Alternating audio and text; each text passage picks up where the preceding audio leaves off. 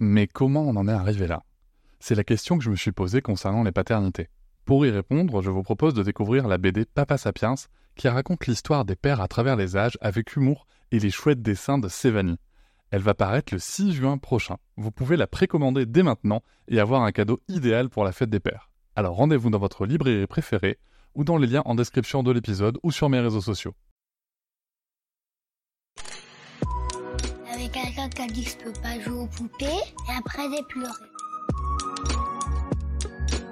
Bienvenue sur Papatriarcat, le podcast qui réfléchit à la parentalité au XXIe siècle pour l'affranchir du modèle patriarcal. Dans cet épisode, je reçois Catherine Dumonteil-Crémer. Mère de trois enfants, ancienne travailleuse sociale, elle est consultante familiale, formatrice aux techniques de communication, éducatrice Montessori, elle est aussi la fondatrice de la Journée de la non-violence éducative, cofondatrice de l'Observatoire sur la violence éducative ordinaire, l'Observatoire OVO, fondatrice de PEPS Magazine. Nous allons parler d'attachement, de parentalité, de violence éducative ordinaire, mais aussi d'instruction en famille. Dans l'accompagnement de ma fille de deux ans, j'avais déjà eu l'occasion de lire, voir ou écouter le travail de Catherine Dumontet-Crémer, et c'est son dernier livre, qui s'appelle La parentalité créative, illustré par Lise Desportes, qui m'a interpellé. J'ai pris ce livre avec la peur d'y trouver une méthode, et justement, ça n'est pas le cas. Et c'est ce qui va amener la première question que j'avais envie de poser à Catherine de Montaille-Crémer, est-ce qu'il existe une méthode pour être un bon parent? La, question piège, il y a, deux choses dans, votre question, c'est méthode et bon, et bon parent. En fait, je, ne crois pas trop aux bons parents ni à l'harmonie. Moi, je crois beaucoup au chaos et au fait qu'on doit, qu'on doive s'adapter à des changements successifs. C'est tout à fait un modèle, être parent, pour l'apprentissage on est constamment en train d'apprendre des choses nouvelles qui nous déstabilisent. Et quand on croit avoir trouvé un équilibre, et parfois on trouve un équilibre hein, entre euh, dans le couple avec un premier enfant, etc., survient le deuxième enfant, survient une maladie dans le couple, survient une maladie du parent, etc. Et on est obligé de s'adapter en permanence. Il n'y a pas de méthode. Il y a quelques outils, je dirais, D'ailleurs, j'en parle très simplement dans le livre. Hein. je pense que ce sont des outils euh, qui sont assez universels. Euh, il y a quelques outils euh, qu'on peut transmettre effectivement et que beaucoup d'entre nous qui sommes des, militants de la non-violence éducative essaient de transmettre aux parents et ensuite, il faut se reposer sur la créativité de l'être humain, je pense, créativité qui lui permet de bidouiller, bricoler un truc qui va s'adapter à sa propre famille, parce que toutes les familles sont différentes. Il y a des gens qui vivent pas ensemble, il y a des personnes qui sont séparées, il y a des homoparents, il y a des parents qui sont en situation de handicap, il y a mille situations très variées dans la parentalité. C'est extrêmement riche. On n'a pas, n'a pas, en tout cas moi, je n'ai pas produit une méthode pour une bonne parentalité, pour une parentalité, c'est plutôt un accompagnement pour une parentalité qui s'adapte et qui prend soin aussi d'elle-même en tant qu'individu, euh, finalement. Accompagner des, enfants, ça nous demande de l'énergie, du recul, euh, de construire aussi en soi une certaine confiance, une estime de soi. Euh, voilà, donc, bon, il n'y a pas de bons parents ni de mauvais parents. Il n'y a pas de parentalité positive parce qu'il n'y a pas de parentalité négative. La parentalité positive, vous devez le savoir, c'est un terme qui a été utilisé par le Conseil de l'Europe en 2008. Donc je pense qu'on s'en est tous à peu près emparés. Mais finalement, euh, en bricolant, euh, finalement, en réfléchissant, je me suis dit, tiens, mais c'est le concept, c'est la parentalité créative parce que on, crée et parce que on s'adapte chaque jour à des situations nouvelles. En effet, je, vous rejoins totalement sur le fait qu'il n'y a, pas de bons parents. Ça, fera du bien à tout le monde de l'entendre. Et euh, ce, côté justement très euh, créatif, euh, adaptable, j'ai utilisé il y a quelque temps le mot justement résilience, le fait que moi la parentalité, ça m'a appris la résilience, ça m'a permis de remettre en place ma résilience que je pouvais avoir quand j'étais quand j'étais plus petit, je pense. Et est-ce que finalement, ce concept de parentalité créative, quand je vous lis et que je vous écoute, euh, moi, j'ai vraiment l'impression qu'on essaye d'aller réveiller l'enfant qui sommeille euh, chez l'adulte. Ça peut, ça peut être vu comme ça, euh, parce que les on a été des enfants joyeux, heureux, sautillants, enthousiastes, et tout ça, ça s'est un petit peu éteint faut quand même bien le dire. Donc peut-être que euh, on, peut aussi aller se dire oui, j'aimerais enfin récupérer euh, cet enthousiasme que j'avais quand j'étais enfant. Mais moi, je crois à l'adulte en fait. Je crois beaucoup que l'adulte euh, le concept, qui, le concept euh, vivre et grandir ensemble, qui sont les programmes que j'ai écrits pour les consultants que je forme, ça dit tout en fait. On vit et on grandit ensemble. C'est pas parce qu'on est adulte qu'on a fini de grandir, on continue de grandir. Mais un enfant euh, a beaucoup moins d'expérience que nous, ça c'est sûr. Et, l'adulte, lui, finalement, je dirais d'une certaine manière, euh, bénéficie de cette vie euh, commune, de cette vie avec, euh, les enfants pour mettre, guérir, réparer. Moi, je préfère le terme de réparation au terme de résilience, parce que c'est ça qu'on fait on répare, on répare, on répare en pleurant, on répare en, se laissant euh, complètement envahir par ses émotions dans le cadre d'une thérapie ou dans un cadre de groupe de parents ou bon, bref, on avance petit à petit, on guérit nos blessures, mais ça ne se fait pas en claquant des doigts. C'est un parcours, c'est le travail d'une vie. C'est pour ça aussi, je crois, qu'il n'y a pas de bons parents. Il y a des parents qui sont en route, et petit à petit, plus nos enfants grandissent, plus ils réveillent euh, les blessures d'enfants qui correspondent à l'âge. Bon, là, Cédric, vous m'avez, vous m'avez, vous avez évoqué brièvement euh, que vous avez une petite fille de deux ans.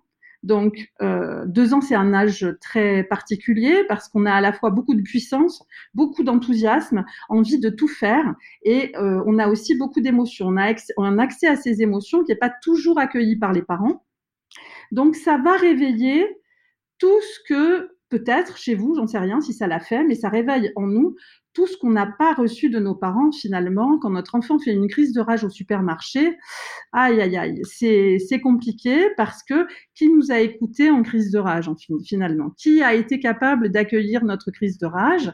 Si on avait été capable, si nos parents avaient été capables d'écouter notre crise de rage, on aurait immédiatement guéri de la frustration liée au fait que ben non, on peut pas acheter, euh, on peut pas tout acheter dans le magasin. Hein, on arrive à la fin de l'année, les catalogues fleurissent. Vous voyez ce que je veux dire Donc, euh, il va y avoir des crises de rage dans les supermarchés probablement. Euh, mais ce travail-là n'est pas fait. On nous a reproché, voire violenté quand on était en crise de rage, ce qui fait qu'aujourd'hui, à l'écoute d'une crise de rage de notre enfant, c'est compliqué pour nous et nous devons nous en occuper plutôt que de se dire oh, bon, ça me gonfle. Oui, on a le droit de se dire ça, ça me gonfle, je suis fatiguée, j'ai vraiment pas envie de la crise de rage ce soir, je suis trop crevée. On a le droit, on a le droit, mais à un moment donné, c'est important d'aller examiner ce que ça nous fait et ce que ça nous fait va nous ramener directement à notre enfance et on a un moyen de réparer cette blessure d'enfant qui est encore en nous et qui nous fait agir en tant que parents. Oui, tout à fait, je suis totalement d'accord. Euh, ça rejoint d'ailleurs euh, tout ce qu'on peut connaître et apprendre aujourd'hui sur, euh, sur, sur l'attachement, euh, sur, sur ce qu'on va appeler l'enfant intérieur. Je, je, crois que vous évoquez le terme de mémoire traumatique. Oui, absolument. Si je me trompe pas, qui j'ai trouvé. Alors j'ai trouvé qu'en fait c'était deux concepts qui se rejoignent complètement. En fait, ce sont des termes différents, mais j'y ai vu les mêmes les mêmes idées, surtout la même capacité. Et c'est ça que ça c'est peut-être un message qu'on peut passer aux, parents qui, qui peuvent nous écouter c'est cette capacité à s'auto-réparer. Oui, absolument. Il y a, on a une capacité, on a cette possibilité de se réparer avec le soutien d'un autre individu. C'est quand même mieux parce qu'on s'est retrouvé très très seul quand on était enfant. Euh, une solitude assez pesante finalement, et d'autant plus qu'on était en proie à des émotions, euh, on se trouvait envahi par des émotions difficiles. Donc euh, cette mémoire traumatique, quand elle est réveillée, elle nous permet de mettre le doigt sur quelque chose, plutôt que de culpabiliser à l'infini, de se dire ah j'aurais pas dû lui dire ça, pourquoi j'ai fait ça. J'aurais. La culpabilité, c'est très bien si elle nous permet de tout de suite se dire bon, qu'est-ce que je peux faire pour réparer? Bon, ok, là j'ai merdoyé, qu'est-ce que je peux faire pour réparer? Ben, Oui, je peux faire des choses et je vais les faire, je vais les mettre en place. Donc la mémoire traumatique, elle nous amène à faire ce chemin. C'est un chemin très euh, très chaotique. Hein. Il y a quand même, euh, c'est pas tout le temps que ça se passe aussi bien. Hein. C'est euh, quelquefois on est complètement envahi par notre colère et on va aller beaucoup trop loin, on va blesser notre enfant et puis il va nous falloir du temps pour redescendre. Redescendre prend euh, un certain temps, quelquefois euh, entre une demi-heure, une heure, ça dépend. On est fâché avec notre enfant, on confie avec lui. Mais je crois qu'il ne faut pas baisser les bras et, abandonner l'idée que, euh, eh ben oui, c'est sûr, ça va, laisser, une empreinte en lui mais on va pouvoir la guérir aussi, on va pouvoir rattraper certaines choses. Beaucoup d'éléments de notre parentalité se rattrapent. Et ça, c'est chouette, c'est génial. Maintenant, concernant l'attachement, puisqu'on parlait d'attachement, moi j'ai l'impression, et là je passe à un autre sujet, je ne sais pas si j'ai le droit de le faire, Cédric, puis-je le faire? Faites comme, vous, comme vous le sentez. Non, parce que l'attachement me semble, l'absence d'attachement me semble avoir des conséquences euh, assez dramatiques. Et finalement, ce que je constate chez les adultes que je peux avoir en formation et chez moi également, d'ailleurs, je ne fais pas exception à la règle, c'est que le fait de ne pas avoir eu le temps de s'attacher et d'avoir une relation sécurisante avec ses parents, ça nous amène à rechercher cette sécurité euh, à rechercher cette sécurité d'une manière ou d'une autre. Alors, soit, on se, soit euh, au travers de l'alimentation, soit au travers du gambling, du jeu, soit au travers d'Internet, soit au travers de, dépenses compulsives, euh, d'addictions diverses.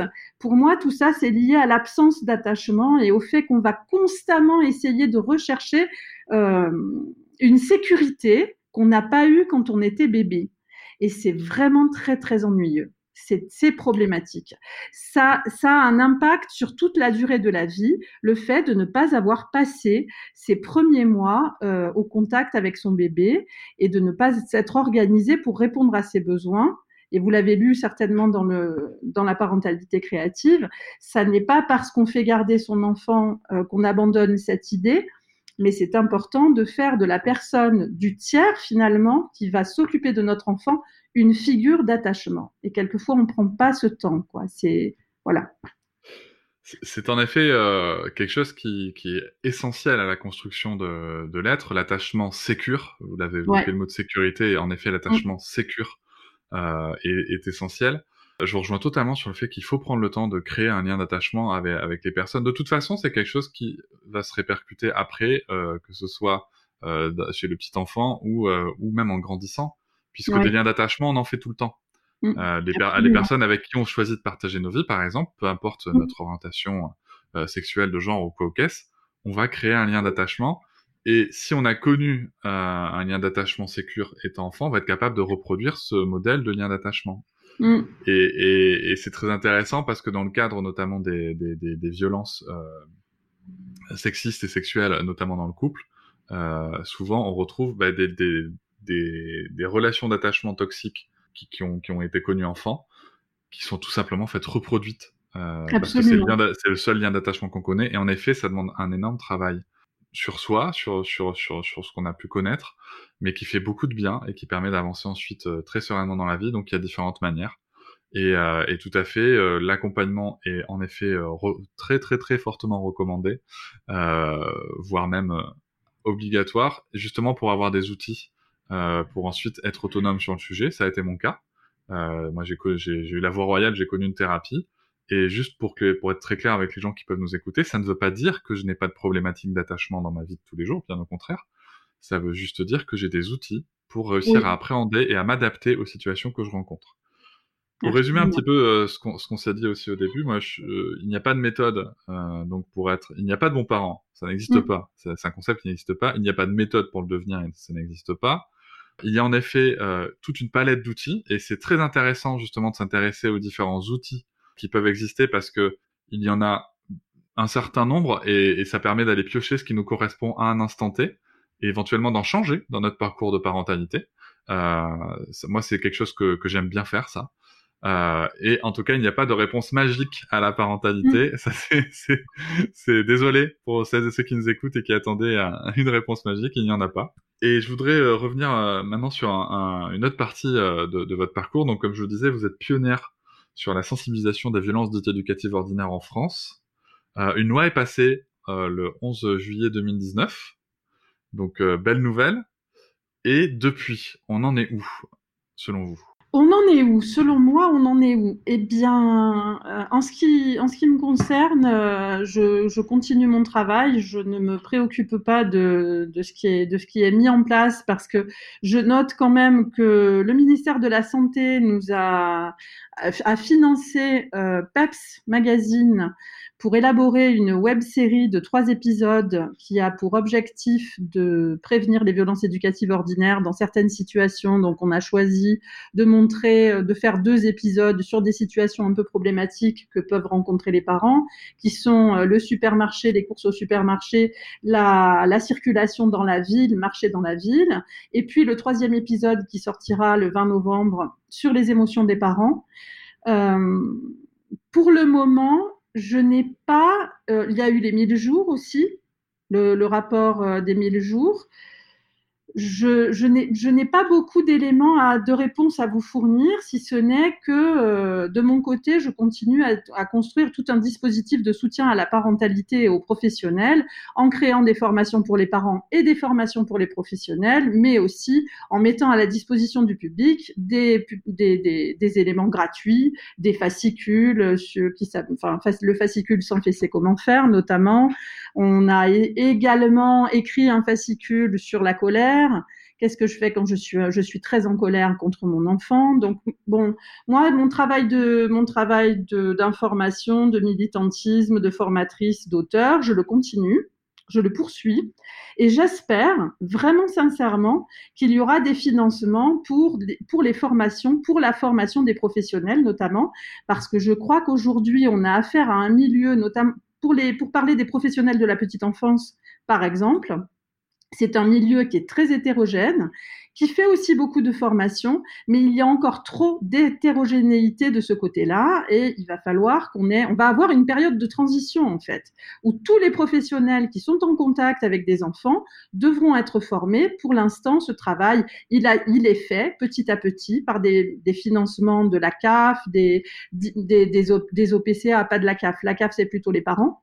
Euh, mais ça n'est pas ça n'est pas systématique. Euh, je crois qu'on s'attend quand même à ce que les mesures concernent, à ce que les mesures d'accompagnement vraiment concernent tous les parents et à ce qu'il y ait un tri dans les offres qui sont proposées aux parents aujourd'hui, parce qu'il y a aussi cette espèce de noyade euh, dans des informations qui sont parfois très contradictoires. Euh, on a aussi quelquefois des, initiatives de campagne euh, contre la violence éducative ordinaire qui sont quelquefois aussi très culpabilisantes.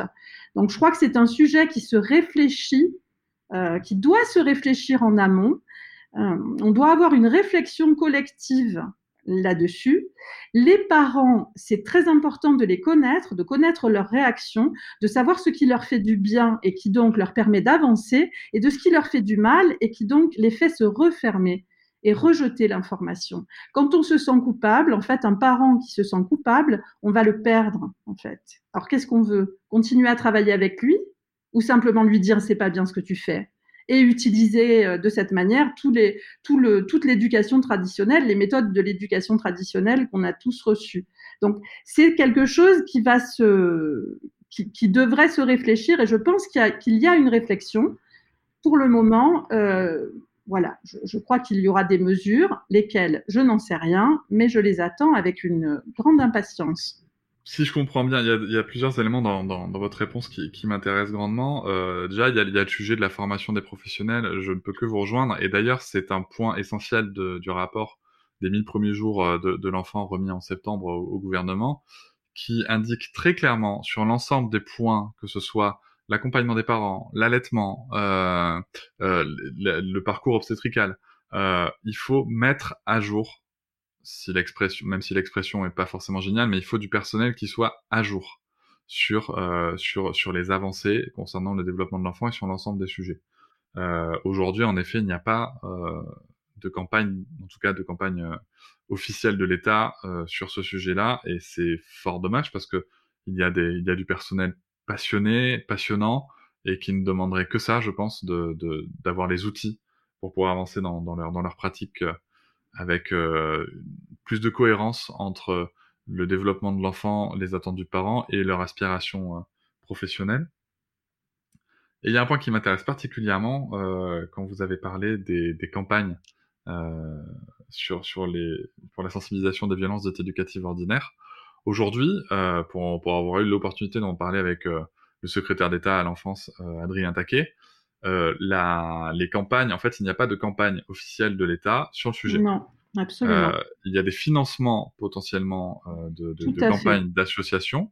Mm. Et, et, justement, les campagnes que je vois passer aujourd'hui sont problématiques pour moi parce que elles sont extrêmement culpabilisantes. Et je vous rejoins totalement dans cette mm. analyse. J'ai beaucoup aimé quand vous avez expliqué que finalement ces campagnes extrêmement culpabilisantes, un, n'ont pas vraiment de fondement puisque la loi est là, donc c'est bon, on a compris, mm. la loi est là, c'est bon, on n'a plus le droit.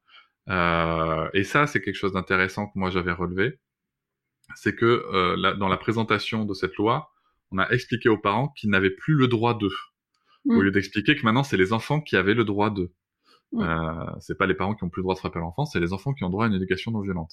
Euh, déjà, ça permet de changer un peu le paradigme et surtout le fait que finalement les campagnes qu'on voit aujourd'hui qui sont culpabilisantes, ça ne fait que reproduire le schéma Absolument. Euh, de, l'éducation traditionnelle et violente telle qu'on la connaît. Alors Tout à fait que, alors que les enfants, les parents, qui pour le coup se retrouvent un peu infantilisés hein, dans cette démarche, les parents, eux, sont en attente de solutions. Mm. Moi, moi aujourd'hui, je suis parent si je peux, si je sens que je peux avoir des débordements, que je peux être poussé dans mes retranchements, j'attends pas qu'on me dise c'est pas bien. J'attends qu'on me dise tiens, respire. Voilà ce que tu peux faire. Absolument. Non, mais je, suis complètement d'accord. Hein, je vous suis euh, sur cette question. Euh, d'ailleurs, je pense que c'est pour ça qu'à un moment donné, on avait une étude qui avait été faite et qui disait que 85% des Français euh, donner des fessées régulièrement à leurs enfants était contre la loi. Ça n'est pas que les Français soient contre la loi. En ce qui me concerne, je pense que c'est simplement, comme vous le dites si bien, qu'ils n'ont pas de solution, qu'on ne leur donne pas d'idées. Et finalement, en, les traitant de cette manière, euh, ben, on les traite un petit peu comme des enfants. Effectivement, on leur donne pas les outils nécessaires et on leur fait des reproches. Donc, euh, ils ne savent pas de quels outils s'emparer et on leur reproche de frapper, punir, etc. Parce que la fessée, c'est quand même le, ouais, je dirais que c'est c'est ce qui c'est le c'est la partie euh, visible de l'iceberg. Euh, malheureusement, il y a tellement d'autres manières d'opprimer un enfant que c'est bon, c'est pour ça que c'est très c'est un sujet qui est très complexe parce qu'il culpabilise tout le monde à partir du moment où on l'évoque. Donc, c'est difficile de ne pas culpabiliser les Français avec ce sujet-là. Donc, les solutions, il y en a. Ça ne sera pas, euh, il n'y a pas de baguette magique ni de solution miracle. Quand on lit ça sur Internet, euh, il, faut aller un petit peu plus loin. Euh, votre faites dormir votre bébé en dix nuits. faites, c'est pas possible. Enfin, en ce qui me concerne, je crois que ça n'est pas possible de respecter un bébé et d'appliquer une méthode pour le faire dormir peut-être qu'il va falloir expliquer aux, familles quels sont les besoins des enfants et à partir de là, constater que lorsque les besoins des enfants sont comblés, le plus souvent, assez souvent, il y a beaucoup moins de difficultés euh, de comportement. Et en plus, euh, si on prenait chaque comportement inapproprié comme un message, euh, si euh, dans ma journée j'ai 15 comportements que je trouve inappropriés et que je commence à me poser la question pour deux et que je me dis tiens pourquoi euh, bah, pourquoi elle a fait ça aujourd'hui? Qu'est-ce qui s'est passé dans sa journée? Quel est le contexte? Est-ce qu'on s'engueule sans arrêt dans le couple en ce moment? Est-ce que à l'école ça se passe pas bien? L'enseignante est pas sympa? Il y a beaucoup de choses. Est-ce qu'elle a faim? Est-ce qu'elle a sommeil? Est-ce qu'elle a soif? Est-ce qu'elle a froid? Qu'est-ce qui se passe?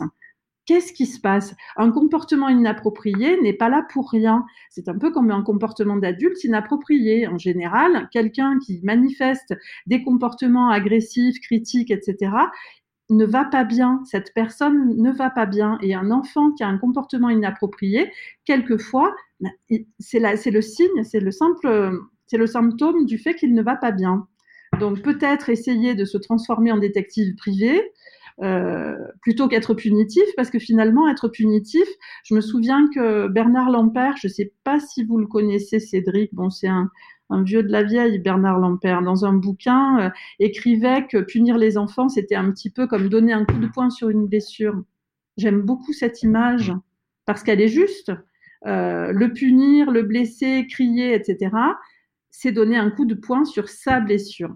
Alors peut-être qu'on peut essayer de chercher quelle est sa blessure et puis ensuite quelle est la nôtre.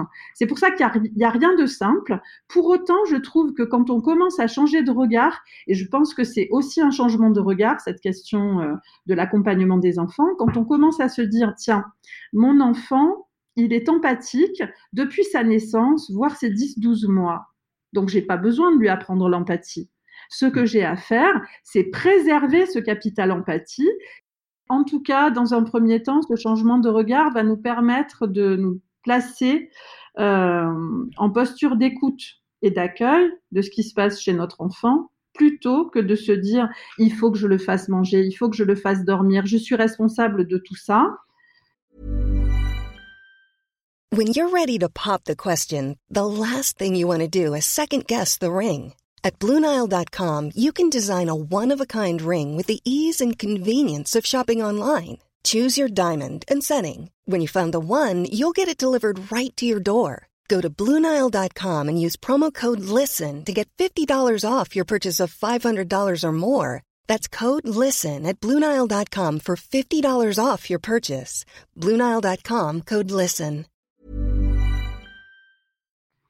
Ben, on peut aussi se dire, ben, je, il mangera quand il a faim, il dormira quand il a sommeil, et puis les jours où il a école le lendemain, ben, je vais utiliser des, des, des, pistes et des idées que je vais trouver sur Internet pour l'aider à entrer dans le sommeil, rester avec lui, le sécuriser, parce que je comprends que il ne s'endormira pas s'il a peur, euh, ça va être compliqué pour lui. Donc, je vais peut-être, euh, en tout cas, quand les enfants sont petits, c'est un peu comme ça que ça se passe. Je vais rester à ses côtés, attendre qu'il s'endorme ou dormir avec lui. Enfin bref, je vais trouver des solutions. Mais il y a des moments, il y a des moments où je vais lui permettre d'écouter les messages que son corps émet. C'est tellement important d'être à l'écoute de soi.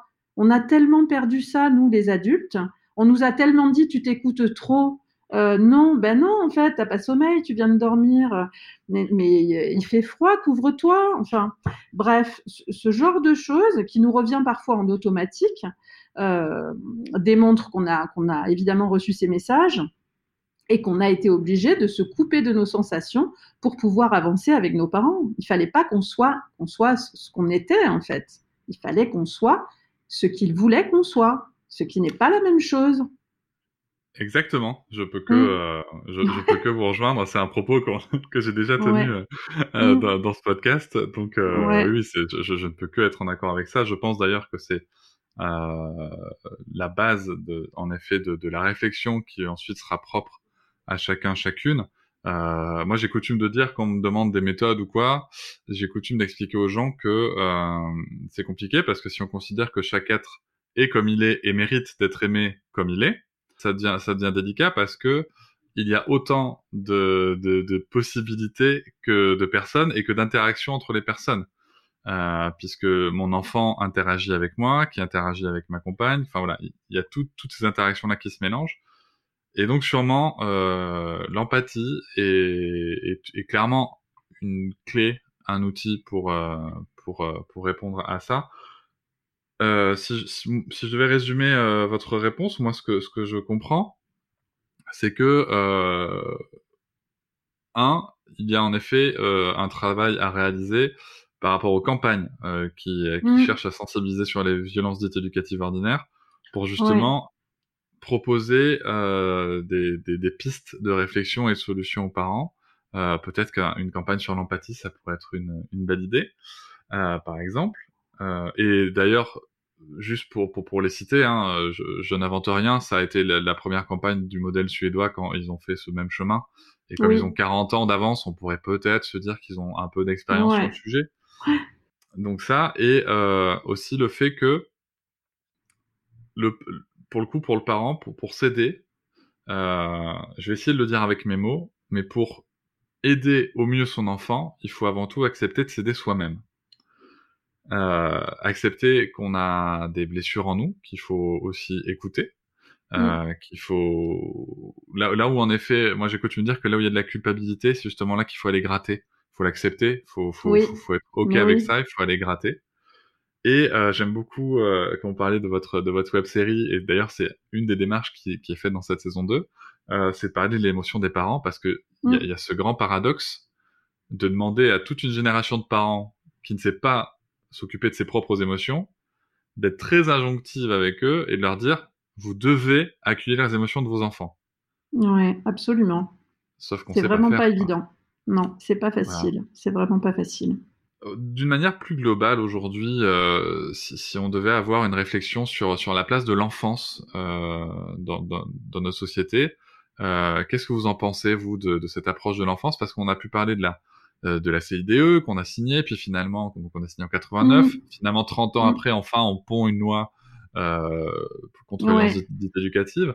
Euh, mais ben, il y a plein de choses dans cette CIDE. Euh, euh, donc pardon, la CIDE pour la Convention internationale des droits de Les l'enfant. droits de l'enfant, ouais. Il y a plein de choses dans cette CIDE. Qu'est- Qu'est-ce que vous en pensez donc de l'enfance en France par rapport à cette CIDE qu'on a signée, de la, enfin voilà, de tout ça? C'est très difficile euh, pour moi de répondre à cette question parce que ça me fait penser à pas mal de choses. Euh, J'ai l'impression que les enfants, euh, ce sont des personnes en cours d'acquisition de tout, un tas de compétences et que ce qu'ils nous demandent, c'est d'avoir de la tendresse pour eux et de les accompagner avec délicatesse, sans les humilier, de leur montrer avec patience et puis d'accepter je crois que là, il y a quelque chose aussi d'accepter qu'ils aient des émotions, d'accepter qu'ils grandissent.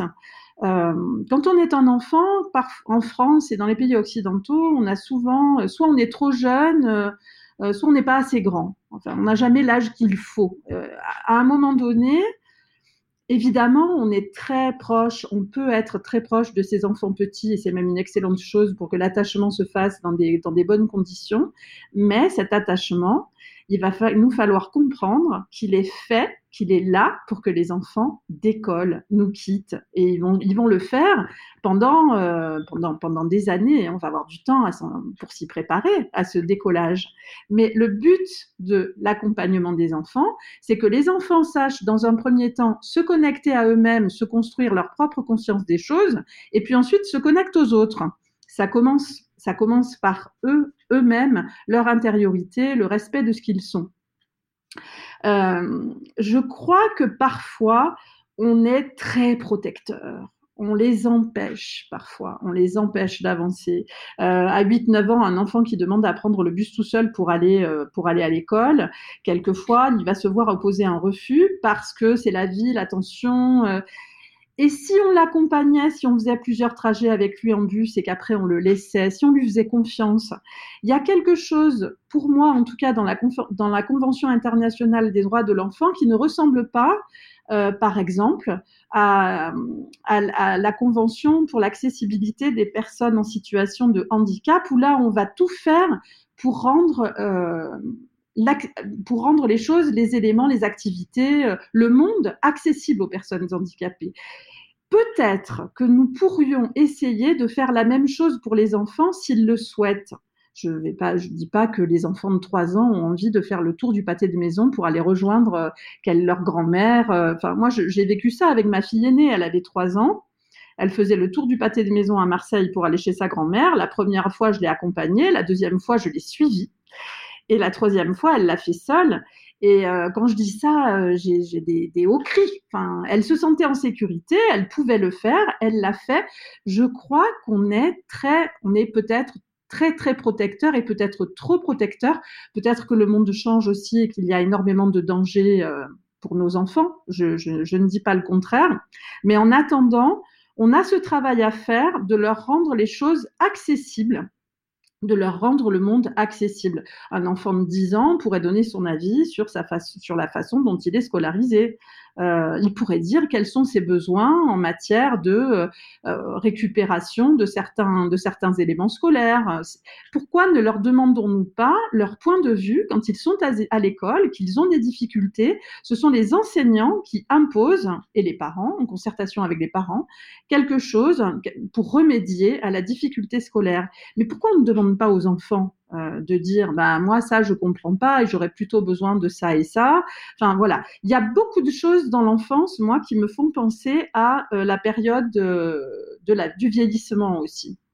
Quand on vieillit on perd de l'autonomie. Là, on sait que de toute façon, c'est pas, contrairement aux enfants, on n'est pas sur une pente ascendante, mais plutôt sur une pente descendante. Mais on a aussi besoin de cette tendresse, de cet accompagnement, de cette délicatesse et du respect de notre dignité. Les enfants ont besoin d'être respectés aussi dans leur dignité. Ils n'ont pas besoin qu'on leur parle comme, euh, enfin, euh, sur un ton. Euh, enfin, je sais pas, je, vais le faire là. Alors mon petit, qu'est-ce que c'est bien, ça se passe bien l'école? Est-ce qu'on peut leur parler normalement? Enfin, moi, quand je rencontre des enfants, je leur parle comme je parlerais à des adultes. En même temps, je sais que leurs besoins ne sont pas ceux des adultes. Les enfants ne sont pas des adultes. En revanche, j'essaie de respecter leur dignité au maximum, de ne pas leur imposer un bisou alors que je, ne les connais pas, euh, de leur demander si je peux leur faire un petit bisou sur la main. Enfin, voilà, je, crois qu'on on manque un petit peu de délicatesse par habitude et avec les âgés, c'est ce qui se passe, hein, puisqu'il y a quand même euh aujourd'hui euh, une violence qui est dénoncée notamment dans les maisons de retraite où euh, les âgés, euh, bah, on les appelle mamie, papy, euh, on les touche plus. Euh, c'est, enfin, tout est, on, on, mixe leur nourriture aussi. C'est ce qu'on fait aussi pour les enfants. On mixe, euh, on fait des purées, voilà. Enfin, ça, ça revient à la fin de, de notre vie. moi, j'ai envie, en fait, je vais vous dire un truc, Cédric, j'ai envie, dans mon quatrième âge, de vivre dans une société euh, humaniste et qui, qui, aura compris les besoins des personnes sans défense. Donc les besoins des enfants et les besoins des âgés. Et oui, et tout à fait, ça s'applique, euh, et je, ne peux que vous rejoindre, c'est essentiel qu'on comprenne que, euh, que la dignité humaine, ou même la dignité de tout ce qui, est, de tout ce qui vit, si on peut, peut, même étendre le concept, euh, doit s'appliquer à tous et toutes et tout le temps. Et d'ailleurs, c'est quelque chose, pour le coup, dans votre propos, que j'ai trouvé très intéressant quand vous faites le lien entre la, entre le, le, texte sur, sur l'accessibilité euh, aux personnes euh, en situation de handicap et la, et la CIDE. C'est que d'un côté, on a un texte, donc pour l'accessibilité au handicap, où on explique que la société doit. Mm. Et de l'autre côté, on a un texte où on explique que l'enfant doit. Alors même si c'est doit aller à l'école, machin, mais mmh, c'est l'enfant mmh. doit. Mmh, même si c'est. Euh... Et donc le paradigme est quand même assez intéressant, c'est que finalement, euh, ces enfants, c'est toujours voilà, on, on, a on a un point de vue, une une perception qui est toujours dans cet angle euh, de, de, de, en tout cas, il faut maîtriser euh, l'enfant. Il faut, il faut il faut le maîtriser et en tout cas c'est tel que moi je le perçois, euh, mmh. alors que alors que il faut l'encadrer, oui bien sûr, il faut le sécuriser, oui bien sûr, ça c'est une évidence, euh, mais peut-être le laisser être. Euh, J'aime beaucoup votre exemple du, du, pâté de maison qui je pense en fera sauter au plafond euh, quelques quelques-unes, à commencer peut-être par ma compagne.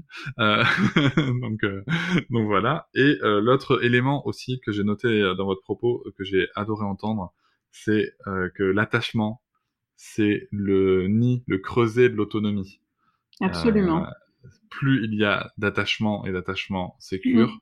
plus justement l'autonomie sera faite de manière spontanée mmh. euh, et de manière totalement sécurisée. Euh, et je vais juste ajouter une petite précision pour les parents qui peuvent nous écouter, tout en comprenant qu'à un moment, quand l'enfant peut être dans une phase d'autonomie, ben, peut-être qu'il va revenir justement. Oui, euh, absolument. Vers son Il y aura des base. régressions. Ouais. Voilà. Mmh. Euh, parce que c'est comme ça, il a rencontré une, une, situation problématique, il revient. Moi, j'ai un exemple mmh. très très euh, euh, concret sur ma petite fille. C'est quand elle a voulu apprendre à marcher, elle a voulu se lancer euh, relativement tôt, vers vers vers 10-11 mois. Euh, je dis bien relativement parce que je me fous des, des, des stats et des moyennes. Mais euh, en fait, ce qui s'est passé, c'est qu'elle s'est cognée.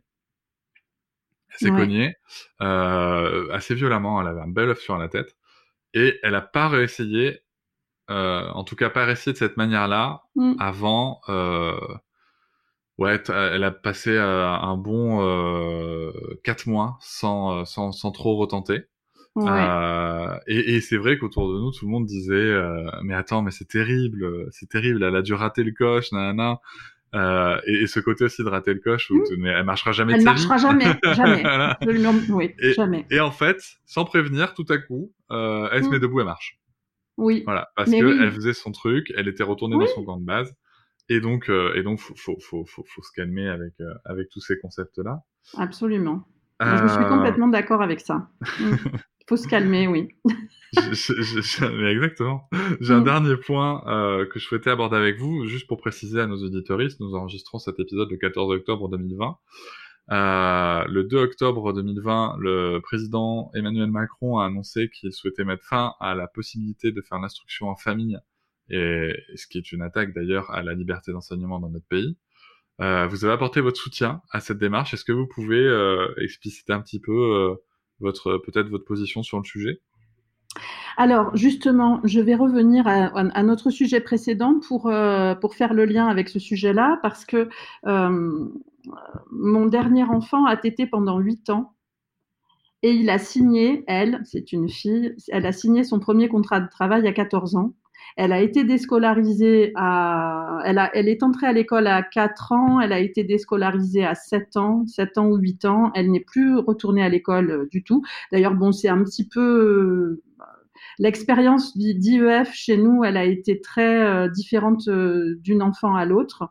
Mais, mais, ma première fille n'a pas fait l'école primaire. Les deux dernières euh, en sont sorties entre 7, 8, 9 ans et n'y sont jamais retournées.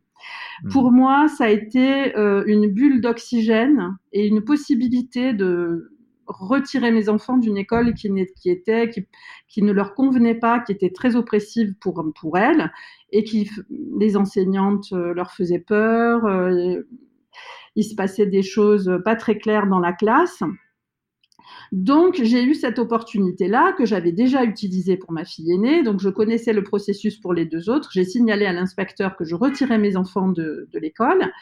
Euh, Aujourd'hui, je, ne sais pas. Je pense que l'idée, c'est euh, d'éliminer un petit peu les inégalités sociales, alors qu'on sait très bien que l'école renforce les inégalités sociales. Pour le moment, elle n'est pas en mesure d'offrir à nos enfants des conditions d'apprentissage optimales. Euh, en 2002, l'OCDE avait pondu un rapport où il était question d'école à la maison comme d'un modèle extraordinaire, quelque chose de, révolutionnaire, euh, la maison comme l'environnement le plus riche qui soit pour les enfants, etc., etc. Donc c'est pas le modèle, euh, l'école à la maison, enfin l'IEF, c'est évidemment pas le comment dire, le système qui va permettre la réduction des inégalités sociales, parce qu'évidemment l'IEF aussi euh, renforce très probablement à sa façon les inégalités sociales. C'est clair que ce ne sont pas euh, n'importe quel parent, c'est pas n'importe quel parent qui va choisir l'IEF, euh, mais en tous les cas des parents qui ont, qui ont le temps qui ont, qui ont cette opportunité-là, il faut pas l'oublier. Il y a des tas de parents qui n'ont pas la possibilité économique de le faire. Euh, moi, je l'ai fait en, en, me mettant dans, vivant dans la pauvreté. Je suis, j'ai dégringolé euh, d'un seul coup en démissionnant de l'éducation nationale, en faisant un choix euh, qui, me qui ne me permettait pas d'avoir des allocations chômage. Je me suis retrouvée avec mes enfants, certes, dans une toute petite maison, euh, mais euh, voilà, c'était choisi. C'était pas quelque chose de subi. Donc, je ne sais pas pour quelle raison on voudrait nous enlever cette possibilité-là, qui concerne quand même 50 000 enfants en France, euh, pour aboutir à, pour remettre les enfants dans un système dont on a démontré que finalement il est en transition, mais il commence seulement sa transition on commence seulement à parler de bienveillance à l'école. Et d'ailleurs, d'une manière qui n'est pas, forcément bienveillante dans certains établissements, où les enseignants reçoivent des petits mots, il faut que vous soyez bienveillant. Oui, mais c'est comme les parents. Qu'est-ce que ça veut dire en fait? Je ne serai pas bienveillant en tant qu'enseignant. Bon, euh, je crois que on commence, on a commencé en 2002 à mettre, en lien le fonctionnement du cerveau et la pédagogie. Bon, déjà, c'était plutôt tard quand même de se rendre compte que le fonctionnement du cerveau a un rapport avec euh, l'éducation nationale. On est un petit peu là, à mon avis, dans le trop euh, neuro, neurosciences maintenant. Il n'y a plus d'enfants, il n'y a plus que des cerveaux.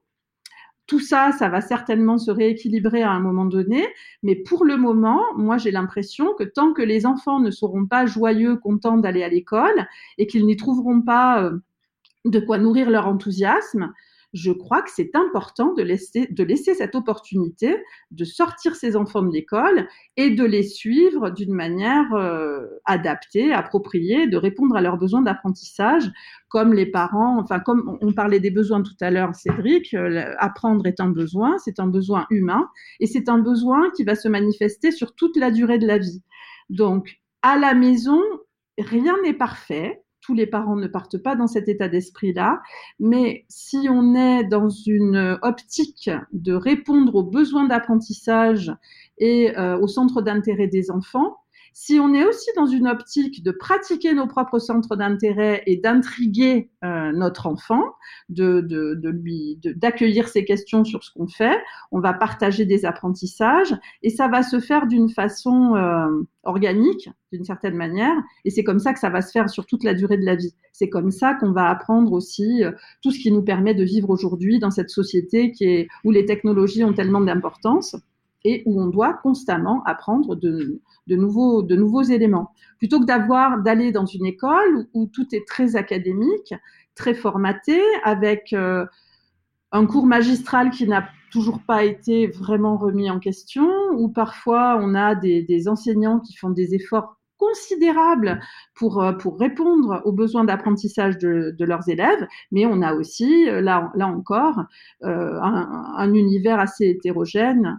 Les enseignants ont aussi certainement à suivre, devraient probablement, j'aime pas dire devraient, mais leur proposer des formations sur la bienveillance, la communication, l'apprentissage optimal, etc. Je pense que ce serait une, une idée très intéressante voilà ce que j'ai à en dire. Et, je vous rejoins, euh, je vous rejoins en effet sur le fait que, euh, pour, résumer hein, ce que j'ai compris de votre propos, déjà le premier point que je relève qui m'intéresse particulièrement, euh, c'est le côté que oui, vous parlez euh, du fait que que, que les que c'est un choix qu'on doit pouvoir faire dans sa vie, aussi dans sa capacité hein, à être avec ses enfants beaucoup plus.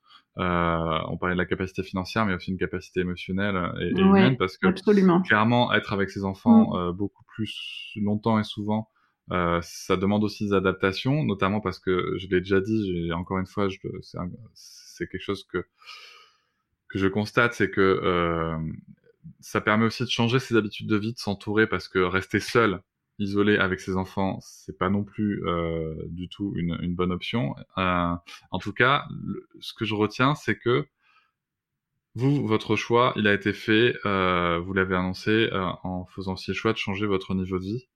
Et je trouve ça très intéressant parce que moi, dans les familles qui sont instruction famille que je côtoie, il y a très sincèrement de tous les niveaux de vie. Et quand j'entends mmh. aujourd'hui dire que ça n'est qu'une chose de privilégié, mmh. je, je, ne suis pas en accord avec ce propos-là. Euh, mmh. c'est un, un, un, choix, c'est un choix qui est fait parmi tant d'autres et qui se respecte, et ça doit pouvoir rester une liberté accessible. Euh, voilà. Je, mmh. Moi, mon cas personnel, c'est que c'est un choix que je fais en articulant toute ma vie autour de ce choix-là. Euh, ça veut pas dire que je suis dans le, dans le sacrificiel et dans l'abnégation du parent qui s'oublie, pas du tout.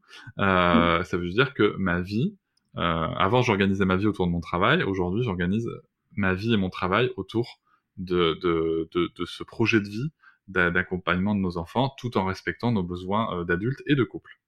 Oui. Euh, c'est important de le signaler. euh, mm. Et en effet, je rejoins aussi sur, sur la partie euh, l'école aujourd'hui. Moi, je, je, crois profondément au principe de l'école publique, au principe oui. de l'école publique, profondément.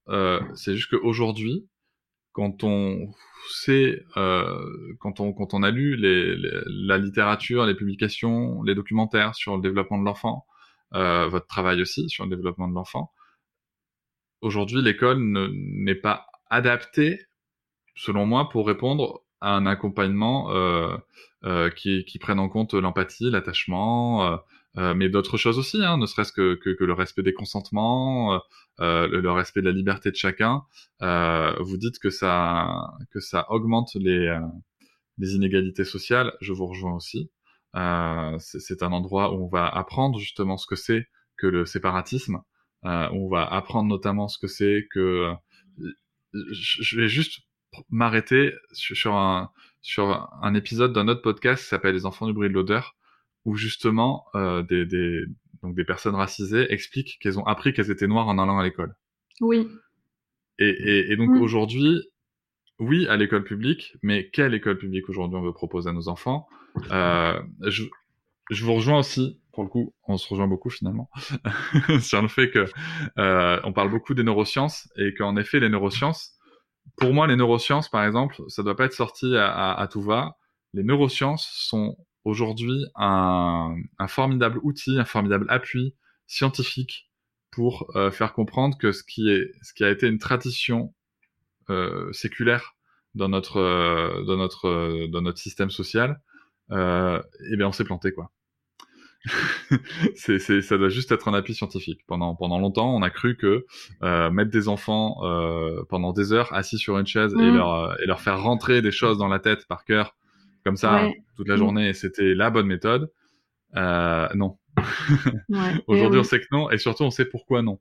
Et, mmh. et ça nous permet de, de, de, de, se guider vers d'autres outils euh, et d'autres oui. situations d'apprentissage euh, qui, qui, qui, qui, sont intéressantes. Et d'ailleurs, euh, on a naturellement un outil d'apprentissage, comme le dit André Stern, qui, qui, qui est très intéressant, c'est le jeu. Donc, ça serait peut-être bien de, de, réfléchir à la question. Euh, super. Et vous savez quoi, Cédric? Euh, L'OCDE qui fait des rapports toujours très intéressants, même si euh, voilà, le, le, but est le développement économique, a sorti un rapport sur la créativité. Alors maintenant, l'objectif de l'éducation, c'est la créativité. Qu'est-ce que la créativité? Dans ce rapport, et je suis tout à fait d'accord avec eux, c'est la capacité à trouver des solutions originales aux problèmes qui se posent, alors les problèmes quotidiens, les problèmes politiques, les problèmes sociétaux, etc. Et puis la capacité à remettre en question, à, développer un esprit critique par rapport aux modèles euh, qu'on nous offre euh, et qui sont des modèles habituels. On pourrait prendre euh, la scolarisation pour, se, enfin, on, pourrait se dire, tiens, euh, la, la, scolarité, l'école, euh, comment ça fonctionne? Est-ce que, est-ce qu'on peut remettre en question l'école aujourd'hui? Est-ce qu'on peut vraiment avoir un esprit critique par rapport à l'école? Et puis aussi, est-ce que l'école est bâtie pour faire des enfants, des esprits créatifs avec un esprit critique Eh bien, moi, je pense que non en fait. Je pense sincèrement, quand je me pose cette question, j'ai vraiment le sentiment qu'à de rares exceptions près, les enfants sont plutôt euh, accueillis, apprennent à ce qu'on appelle socialisation. En fait, c'est pas de la socialisation, c'est plutôt euh, l'apprentissage du respect de règles relativement arbitraires. Donc, il n'y a pas de socialisation là-dedans. Il n'y a pas non plus de créativité parce que finalement, la créativité, elle peut s'exprimer quand, euh, à un moment donné, on va vers nos centres d'intérêt, on les développe, on fait des efforts pour pour arriver à quelque chose d'abouti. Et puis, on va combiner des éléments euh, en fonction d'une question, d'un problème, etc. Et remettre en question, mais remettre en question et avoir un esprit critique, eh bien, je ne crois pas. Je ne crois pas que les enfants scolarisés euh, on travaille à faire d'eux des citoyens qui ont un esprit critique. Et aussi pourquoi? Parce que beaucoup de règles leur enlèvent toute autonomie. Quand on dit à un élève de sixième qu'il faut qu'il écrive sur des feuilles à grands carreaux, euh, soulignées en vert, etc., etc., ben finalement, euh, on lui enlève toute, toute possibilité euh, de créer, d'être lui-même. Euh, et l'autonomie étant enlevée euh, et la, la, valeur, la valeur centrale, je dirais, dans notre dans notre société concernant l'enfance, je trouve, hein, c'est quand même l'obéissance. Il faut que les enfants s'exécutent, il faut que les enfants obéissent, il faut qu'ils obéissent aux règles dans l'institution scolaire. Et ça, je trouve que c'est euh, c'est dommage. On ne leur fait pas confiance. Et du coup, comment développer sa créativité dans ce contexte-là? Et encore une fois, euh, on parle de l'école dans son, dans son, dans toute sa totalité, dans sa globalité. Oui, il y a certaines écoles qui font euh, des approches pédagogiques différentes. Oui, mmh. il y a des enseignants qui font des approches pédagogiques différentes dans euh, dans des pressions par ailleurs qui sont très dures à tenir. Mais dans sa globalité, l'école en effet, c'est obéir sans réfléchir. Mmh. Et ça, c'est très, très, très problématique à différents endroits, euh, que ce soit pour les extrémismes religieux ou pour, euh, pour ensuite euh, la, la, vie future et le citoyen et la citoyenne qu'on souhaite devenir. Absolument. Merci beaucoup. Merci, Merci à vous. beaucoup, Catherine, pour ce, pour ce moment ensemble. Et je vous dis à bientôt. À bientôt. Je vous remercie de m'avoir écouté. Je vous invite à vous abonner et nous pouvons aussi nous retrouver sur Facebook, Instagram et sur le blog papatriarca.fr. À bientôt.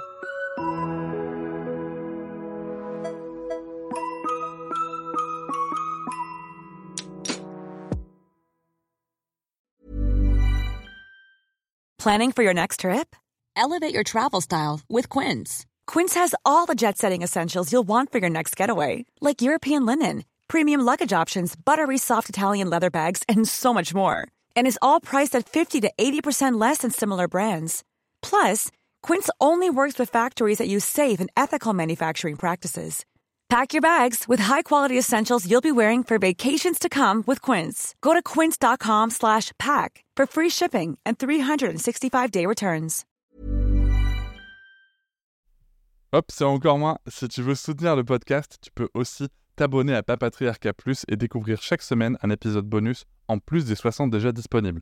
À découvrir sur tes applis de podcast comme Pocketcast, Castbox ou encore Apple Podcast. À très vite.